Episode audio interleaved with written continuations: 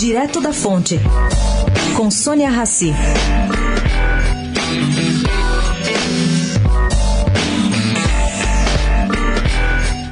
É praxe na CVM apurar movimentações atípicas.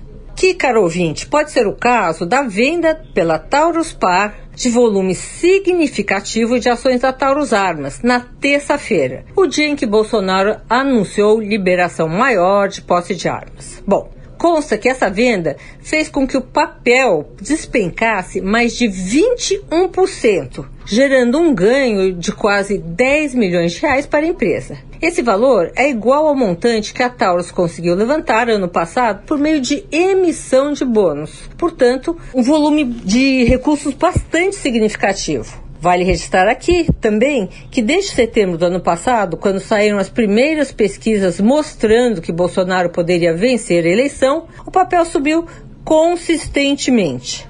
Nada menos que 220% para dar uma guinada só agora, no dia do anúncio do decreto modificador.